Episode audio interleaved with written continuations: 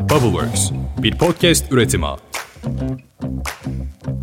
Bir insanı iç zorunluluk, derin kişisel arzular ve zevk olmaksızın sadece görevleri yerine getiren bir otomat olarak çalışmak, düşünmek ve hissetmekten daha hızlı ne yok edebilir? demiş Nietzsche. Bu hayatta bazıları işlerinde rotalarını değiştirerek derin kişisel arzuları ve zevkleriyle bambaşka işler yaptılar ve yapıyorlar. İşte ben de bugün size mimarlık okumuş tutkulu bir dehanın hayatlarımızda müzikle ve yaratıcı zekasıyla nasıl da yer ettiğinden bahsedeceğim. Evet tam da Nietzsche'nin bu sözünün üzerine. Herkese selam Ditopik Düşüncelere hoş geldiniz. Ben Dilara. Uzun bir bayram tatilinden çıktık. Umarım herkesin tatili güzel geçmiştir. Ve biliyorsunuz ki son iki bölümdür sizinle birlikte bir seri başlattık ve çok özel konuklar ağırladık. Bu seride mimarlık eğitimi almış fakat farklı alanlarda üretimler yapan, farklı alanlarda potansiyellerini keşfetmiş ve de açığa çıkarmış isimlerle birlikte olmuştuk. Bu bölümde de bu bağlamdan devam edeceğiz. Geçtiğimiz bölümlerdeki iki konuğumuz da mimarlık eğitimi almıştım. Özlem Gürses, Özlem Hanım bambaşka bir disiplinle, Serkan Enlenç ise yine mimarlık çerçevesi içinde farklı bir alanda üretim yapmaktaydı. Eğer hala dinlemediyseniz bu bölümden sonra o bölümleri de mutlaka dinleyin derim. Ve ayrıca bizi Spotify'dan takip ederseniz bize daha çok destek olmuş olursunuz. Bunun yanında Dilara Sengul ve Ditopik Düşünceler Podcast Instagram hesaplarında da bu bölümlerin arka planlarını ve diğer içerikleri paylaşıyor oluyorum. Onları da takip etmek isterseniz size Instagram'a da beklerim.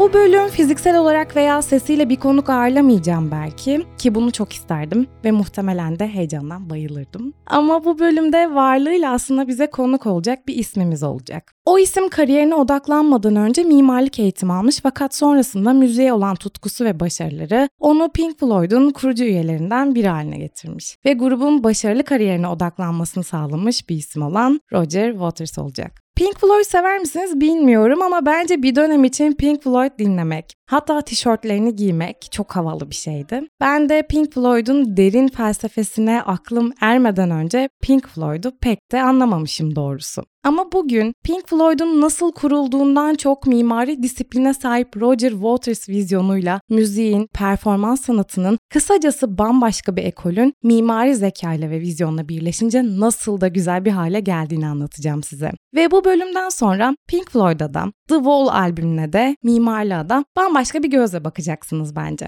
Ama önce hikayenin başına ve Roger Waters'ın kim olduğuna dönmemiz lazım. Roger Waters 1943 tarihinde İngiltere'nin Surrey şehrinde doğdu. Cambridge'de büyürken müzikle erken yaşlarda tanışıyor ve gençken çeşitli enstrümanlar çalmaya başlıyor. Daha sonra da şarkı yazmaya ilgi duyuyor. Yolunu bulmakta emin olamayan her genç gibi Roger Waters da kendine üniversitede bir bölüm seçiyor ve o bölüm bilin bakalım ne oluyor. Roger Waters Londra'ya The Regent Street Politeknik Enstitüsü'nde mimarlık okumaya gidiyor. Yıl 1960'lar. Hippie döneminin tam da kaynamaya başladığı zamanlar. Arzular, hareketler böyle uç noktalarda yaşanmaya başlıyor o dönemlerde gençler arasında. Ve bu dönemde müzik yapmak diğer dönemlere göre başka bir arzu içeriyor. Özellikle hayranlar çok uçlarda bir hayranlık duyabiliyor sanatçılara. Yani işte gençler arasında büyük bir sosyo-kültürel değişim dalgası olan hippie döneminin tam da içindeyken uzun, katlı ve perçemli saçlarıyla Roger Waters Regent Street Politeknik Okulu'nda mimarlık okuyordu. Zaten müziğe hep bilgisi olduğunu söylemiştim. Burada okurken de Nick Mason ve Richard Wright ile tanışıyor ve 1965'te ritim ve blues şarkıları çalan The Screaming Aptors albümüyle aktif müzik hayatına başlıyorlar. Bu gruba daha sonra Sid Barrett dahil oluyor. Eğer Pink Floyd'u biliyorsanız, seviyorsanız Sid Barrett'ı da biliyorsunuzdur. 1965'in sonlarına doğru Pink Floyd sound'u oluşmaya da başlıyor artık. Ve The Pink Floyd ismi Pink Anderson ve Floyd Council adlı iki blues sanatçısından geliyor ve böylelikle de Pink Floyd ortaya çıkmış oluyor. Roger Waters 1965 yılında Pink Floyd'u kurarken yani diğer grup üyeleriyle birlikte kurarken çok da önemli bir role sahipti aslında. Yani böyle daha baskın bir grup üyesiydi. Başlangıçta bas gitarist olarak görev almıştı ama aynı zamanda şarkı sözü yazarı ve vokalist olarak da ön plana çıkıyordu. Tabi o zamanlar grubun ön plana çıkan diğer ismi Sid Barrett'ti ve grup Roger Waters'ın müzikal vizyonu ve yazdığı şarkılarla ileride çok büyük başarılar da elde edecekti. Ama önce 1960'larda geri kalalım. 1960'ların sonlarına doğru Pink Floyd'da önemli bir karakter olan Sid Barrett gruptaki varlığını yavaş yavaş yitirmeye başlıyor. Çünkü dönemin hippie hayatının en büyük sorunu olan uyuşturucu grubun önemli bir üyesi olan Sid'i içine çekmeye başlıyor ve Sid Barrett hem grup hem de sola kariyerindeki eski yaratıcılığını sürdüremiyor.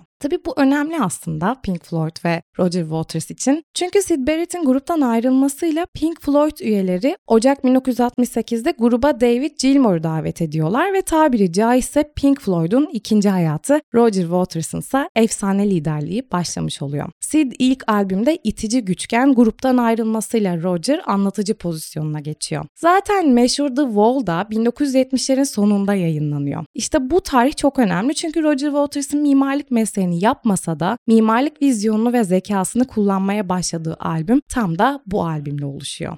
The Wall Pink Floyd'un bizlere Roger Waters'ın mimarlık vizyonuyla birleştirdiği bir başka sanat dalını anlatacaktı aslında. Sahne ve performans sanatının. Size bu podcast'te sürekli ilham bulduğum şeyleri anlatıyorum ki size de ilham olsun diye. İşte bölümün bu noktadan sonra kağıt kalemi elinize alıp ilham panonuza notlar alacağınız kısmı başlıyor. Çünkü Roger Waters o zamanlar her ne kadar okuduğu mesleği yapmıyor gibi görünse de The Wall albümünün sahne performansını bize bir mimardan başkası aslında bu şekilde sunamazdı. Mimarlık eğitimi Waters'ın müzikal eserlerinde ve sahne şovlarında görsel ve estetik anlayışına katkıda bulunmasaydı bizler bugünkü The Wall konser kayıtlarını vay be diyerek izlemeyecektik. Peki nasıl mı oldu bu işler? Anlatıyorum. The Wall albümü özellikle Pink Floyd'un sahne prodüksiyonlarında görsel tasarım ve sahne dizaynı yaratmasındaki dönüm noktalarından oldu. Öyle ki sadece Pink Floyd için değil küresel ölçekte de bir ilki yaratmışlardı aslında. Öncelikle bilmeyenler için şöyle kısaca bahsedelim. Pink Floyd'un 1979 yılının son aylarında çıkmış olan 23 kez platin plak ödülü almış konsept bir rock albümü The Wall. Pink adında sanal bir karakter üzerinden giderek yalnızlaşan, yabancılaşan insanın korkularıyla kendi çevresine ördüğü soyut bir duvarı anlatıyor aslında albüm. Ve albümde Roger Waters'ın önemli derecede rol aldığını söylemek mümkün. Özellikle Another Brick on the Wall isimli 3 serilik şarkıda Roger Waters yazmıştı. Bu da aslında The Wall'un kompozisyonunun en önemli üçlemesi diyebiliriz. Roger her zaman aktivist bir karakter olduğu için elbette bu üçlemede bazı toplumsal konulara değiniyor. Pink Floyd The Wall ile adeta yeri göğü ayağa kaldırmıştı. Roger grubun basçısı olsa da grubun lideriydi ve vokalde de bulunuyordu. Sözler onun hakimiyetindeydi ve Pink Floyd'u adeta parlatıyordu. Tabi diğer grup üyelerinde hakkını yememek lazım. Hepsi efsane isimler sonuçta ama Roger Waters'ın aurasının mimarlık vizyonundan ayrıca geldiğine inanıyorum. Bilmiyorum belki mimar olduğum için. Peki bu mimarlık vizyonu Pink Floyd'la birlikte nasıl bizimle buluşmuştu? Bir gün konserlerinden birinde kendinden geçercesine sahneye ulaşmaya çalışan bir genci gören Roger Waters bu kendinden geçmişliğe ve topluma mal olma savaşına dayanamayıp çok sinirleniyor ve şarkı bitince seyircinin yüzüne tükürüyor. Ve o günden sonra duyduğu pişmanlık ve kaybolmuşlukla bir sonraki konserlere nasıl çıkacaklarını düşünmeye başlıyor. Seyircinin arasına mesafe koymak isteyen Roger Waters zihnindeki metafordan oluşan duvarı sahnede neden gerçek bir duvara dönüştürmüyoruz diyor ve ortaya gerçek bir duvar örme fikrini atıyor. Sahneye gerçek bir duvar örmek, onlarla aramdaki yabancılaşma ve kopma duygusunu tiyatral bir şekilde öne çıkarma fikrini aklıma getirdi diyor Waters. Şimdi tabii ilginç bir durum. Çünkü grubun diğer üyeleri de bu fikir karşısında ne diyeceklerini bilemiyorlar. Ve işte bu grubun diğer üyeleri konserin ilk yarısında sahnenin önünde bir duvar örülüp izleyicinin bu duvara bakarak Pink Floyd'u nasıl izleyeceğini anlamaya çalışıyorlar. Elbette bunu anlamaları da kolay olmuyor. Zaten 1970'lerin ve 80'lerin teknolojisini düşünürsek düşünürsek bunun ne kadar devasa ve mühendislik, mimarlık gerektiren bir fikir olduğunu düşünmek zor olmasa gerek değil mi? Öncelikle ilk fikirleri tüm konseri duvarın arkasından geçirmek oluyor. İyi de bu nasıl olacak diyorlar. Çünkü zaten toplumdan diğer gruplara göre kendilerini daha uzakta tutan bir grup Pink Floyd. Şimdi bir de sahneye duvar örülmesiyle iyice insanları kendilerinden uzaklaştırmış olacaklardı. Bir de yani şöyle düşünün para verip bir konser bileti alıyorsunuz ve izlediğiniz kocaman bir duvar oluyor. İşte tam da burada mimariyle birlikte ortaya tiyatral bir kurgu çıkarmaları gerekiyordu. Sahne tasarımcıları olan Mark Fisher ve Jonathan Park bir sürü eskiz ve kurgu ortaya çıkardıktan sonra işin mühendislik kısmı başlıyor. Duvarın neler anlatacağı belli olsa bile ki bu bile aslında böyle havada kalan bir durummuş o zaman. Ama bu belli olsa bile bu duvarın nasıl örülüp nasıl yerleştirileceği, nasıl ayakta kalacağı ve sonra da nasıl yıkılacağı, belli parçaların hızlıca nasıl çıkarılacağı, bu duvarın içinde nasıl bir oda yaratılacağı çok akıllıca planlanmalıydı. Tasarımcılar Roger Waters'ın metaforik duvarını somutlaştırma fikrini şöyle çözmeye başlamışlar. İlk olarak oluşacak duvarın arkasına 5 tane 6 metrelik köprüler koymayı planlıyorlar. Bunlar 15 metre yukarı yükseliyor ve duvarı inşa edenler bunların üzerinde yürüyecek şekilde bu köprüleri planlıyorlar. Duvar yukarı doğru yükseldikçe de tuğlalar da yan taraftan ekleniyor. Aslında bu şöyle. Bu duvar her konserde yapılacağı için ve bu dramatik kurgunun, bu tiyatral kurgunun bir şekilde işleyebilmesi için bu duvarın o tuğlalarını indirip kaldıran ve o yüksekliği sağlayan, yavaş yavaş duvarı ören ve yükselten işçiler olması, çalışanlar olması lazım. Dolayısıyla da akıllıca bir plan yürütmeleri lazım. İşte bu köprülerle planlamayı yapıyorlar. Bütün bunların yapımı tabii ki hiç de kolay şeyler değildi ama ortamda bir mimar varsa fikirler işte böyle somutlaşıyor. Diğer grup üyeleri ise durumu şöyle anlatıyor. Kimse sorun çıkaracak bir proje olarak görmüyordu bu duvarı. Gençliğin verdiği ukalalıkla bunun taşınılabilir mimari çağının öncüsü olduğunu düşünüyorlardı diyorlar. Görünen o ki bazen gençliğin verdiği ukalalıklara da ihtiyaç var. Ya var ki böyle mimari öncüler ortaya çıksın. İşte böylelikle sahne için inşa edilen bu duvar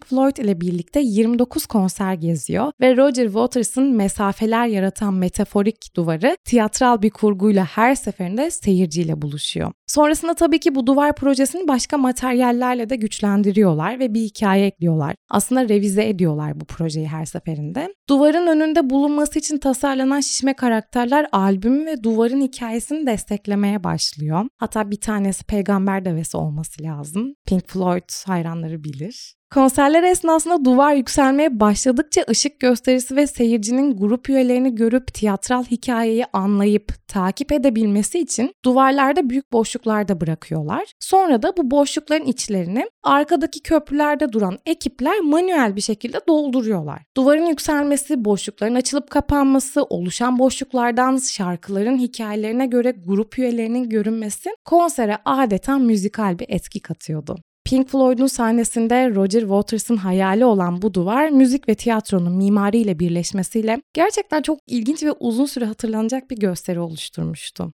Pink Floyd'un Goodbye Curial World şarkısını bilirsiniz. Roger bu şarkıyı söylerken minik bir boşluğun arkasındadır ve Goodbye dediği yerde seyirciye ilk yarıda veda eder ve duvarın boşluğu kapanır. Oldukça etkileyici bir sahnedir. Ve konserin ilk yarısı böyle biter. Işıklar yandığında seyirci kocaman bir beyaz duvar örüldüğünü görür ve popcorn almaya giderken de ne olacak acaba diyerek ikinci yarıyı beklerler. Çünkü gördükleri kocaman beyaz bir duvardır. Bu kurgu gerçekten çok etkileyici. Sonrasında ise duvara projeksiyonlarla yansıtılan animasyonlar tasarlıyorlar. Çünkü yani bir duvar örülmüş oluyor ve ikinci yarı seyirciler tekrar etkileyici bir şeyler izlemeli. Ve üzerinde çokça düşünülerek tasarlanmış toplumsal mesajlar veren ve albümün kompozisyonunu içeren animasyonlar oluyor bunlar. Tabii ki bu duvara yansıtılacak animasyon fikirlerini de Roger Waters veriyor. Hatta tasarımcının evinden çıkmıyormuş bu fikirler oluşturulurken. Gerçekten tam bir mimar. Rogers'ın amacı Disney gibi standart animasyonları oluşturmak yerine çarpıcı animasyonları ortaya çıkarmak oluyor. İşte o Pink Floyd animasyonları da böyle oluşuyor. Böylece Efsane The Wall albümü gerçek bir duvarla, tiyatral bir etkiyle arşivlerimizde ve kulaklarımızda yer ediyor. Sizce Roger Waters mimarlık eğitimi almasa ve böyle bir mimarlık vizyonuna sahip olmasa bu fikri ortaya atıp gerçeğe dönüşmesini sağlayabilir miydi? Cevap evetse neden diğer grup üyelerinden böyle bir fikir çıkmadı ya da başka rock bandlerden diyelim. Sonuçta bu insanların hepsi efsanevi müzik dehaları. Hangi mesleği okursak okuyalım. O mesleğin vizyonunu hep taşıdığınızı unutmamak için Pink Floyd'un Roger Waters'ı bugün size, bize, bana ilham oluyor. Hem de çok güçlü bir ilham. Sonra ne oldu derseniz mimarlık ofisinde çalışan her iyi mimarın yaptığı gibi kendi ofisini açması gibi Roger Waters kendi solo kariyeri üzerinde ilerliyor. Zamanla Waters ve diğer grup üyeleri arasında yaratıcı anlaşmazlıklar ve iç sorunlar ortaya çıkıyor ve 1985 yılında Waters Pink Floyd'dan ayrılıyor, solo kariyerine odaklanıyor. Solo çalışmalarında da başarılar elde ediyor Waters tabii ki de. Toplumsal ve politik konuları ele alan şarkılar yazmaya devam ediyor. Hatta belki hatırlarsınız gezi olaylarında da bayağı destekte bulunmuştu halka. Sizi bilmem ama benim için Roger Waters her zaman mimari vizyonuyla koca bir metaforu somutlaştıran, mühendislikle ve müzikle ona can veren bir tasarımcı, fikir babası olarak Pink Floyd'un mirasını canlı tutmaya ve müziğinin etkisini sürdürmeye devam eden bir müzisyen olarak kalacak. Ama esasında Roger Waters'ı Roger Waters yapan bölümün en başından Nietzsche'nin söylediklerine geçiyordu. Bir işi derin kişisel arzular ve zevkle sadece görevleri yerine getiren bir otomat gibi değil de çalışarak, düşünerek ve hissederek yapmaktan geçiyordu. Zaten böylesine bir fikri ve bunun üzerine dramatik bir kurguyu bir mimardan başka kim ortaya atabilirdi ki? Bir sonraki bölümde görüşmek üzere. Bay bay.